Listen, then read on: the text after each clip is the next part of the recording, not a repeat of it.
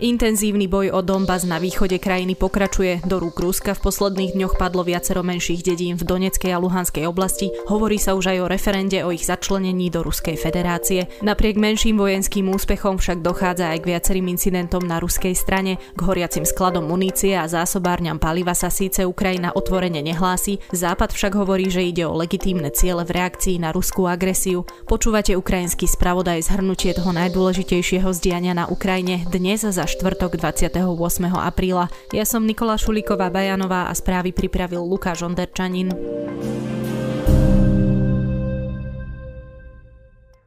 Ruské jednotky postupne dosahujú na Donbase ďalšie zisky. Intenzívna paľba pokračuje v okolí Charkova aj mesta Izium. Navyše ruské jednotky čoraz viac obklúčujú oblasť okolo miest Severodonetsk, Sloviansk či Kramatorsk. Rusko v noci zasiahlo sklady munície v Ivanivke a Barvinkove na východe. Ukrajina má pred sebou mimoriadne náročné týždne, varoval ukrajinský minister obrany Oleksij Reznikov. Rusko už podľa neho zhromaždilo sily na rozsiahlu ofenzívu na východe krajiny. Americký inštitút pre štúdium vojny priznáva, že Rusko naozaj metodicky postupuje, spochybňuje však jeho schopnosť úplne obklúčiť ukrajinské jednotky v oblasti.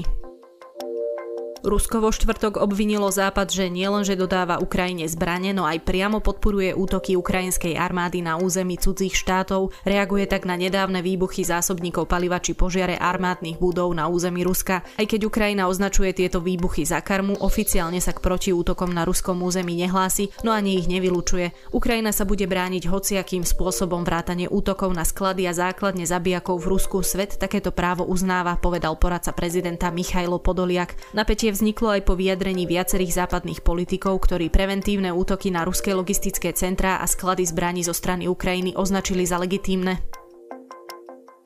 Po útokoch na televízne veže v moldavskom separatistickom regióne Podnestiersko narastá napätie v celej oblasti. Rusko tvrdí, že Ukrajina sa snaží zatiahnuť región do konfliktu. Kiev a Západ zase obvinujú Rusko z provokácií, aby mohla Moskva nájsť dôvod na presun ruskej armády a otvorenie nového frontu smerom na ostreľovanú Odesu. Ukrajinská armáda preto vo štvrtok vyhlásila, že presunie časť svojich jednotiek aj na hranice s Podnestierskom. Prepojenie separatistického regiónu s ostatnými okupovanými časťami ukrajinského pobrežia je však podľa podľa bývalého vicemaršala britského letectva Shona Bella logisticky veľmi náročné a na vytvorenie koridoru je potrebné najskôr dobiť Odesu. Tá však môže byť stále ohrozená od mora. Britské ministerstvo obrany je preto ochotné poskytnúť Ukrajine zbrane, ktoré by mohli zasiahnuť aj ruské námorné sily. Tie sú podľa ministerstva stále schopné útočiť na ukrajinské pobrežie, a to aj napriek potopeniu krížnika Moskva.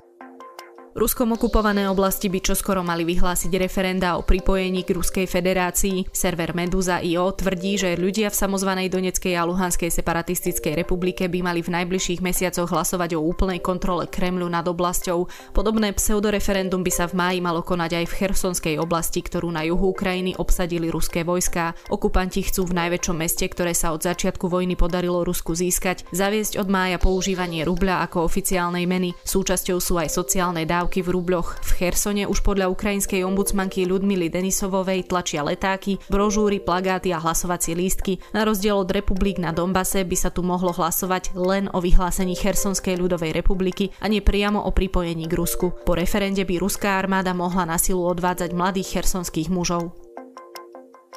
Vojna na Ukrajine by sa mohla ťahať mesiace a roky, tvrdí na to. Generálny tajomník Jens Stoltenberg povedal, že aliancia je pripravená podporovať Ukrajinu roky, ak to bude potrebné. Povedal, že to bude zahraňať pomoc Ukrajine pri modernizácii starých zbraní zo sovietskej éry na moderné západné vojenské vybavenie. Ukrajinu vo štvrtok navštívil aj generálny tajomník OSN Antonio Guterres. Vojna v 21. storočí je absurdná, vojna je zlo, vojnu v 21. storočí nemožno v nejakom prípade akceptovať, povedal potom, čo navštívil navštívil zničené mesto Borodianka nedaleko Kieva. Ďalšiu pomoc Ukrajine prislúbili aj Spojené štáty. Prezident Joe Biden požiadal kongres o ďalších 33 miliard dolárov na tento účel. Suma bude zahraňať viac ako 20 miliard dolárov na vojenskú pomoc a 8,5 miliardy dolárov na ekonomickú pomoc. Rusko umiestnilo na svojej základni Sevastopol v Čiernom mori trénované vojenské delfíny. Podľa satelitných snímok, ktoré analyzoval Americký námorný inštitút, Rusi vo februári priviezli do Sevastopolského prístavu dve klietky. Ruská federácia má v trénovaní delfínov na vojenské účely dlhoročnú tradíciu. Cvičí ich, aby vedeli vyhľadávať objekty alebo odstrašiť nepriateľských potápačov. Námorná základňa v Sevastopoli je pre ruskú armádu kľúčová, keďže sa nachádza na ukrajinskom polostrove Krym, ktorý Rusko anektovalo v roku 2000 2014. Podľa analýzy tam kotvia ruské lode, ktoré sú síce mimo dosahu rakiet, no stále môžu byť cieľom podmorských útokov. Na dnes je to všetko, počúvali ste ukrajinský spravodaj súhrn toho najdôležitejšieho zdiania na Ukrajine. V riadnom dobrom ráne, ktoré vychádza zajtra, sa venujeme odstávke plynu pre Polsko a Bulharsko a tiež tomu, čo sa s plynom bude diať v Európskej únii.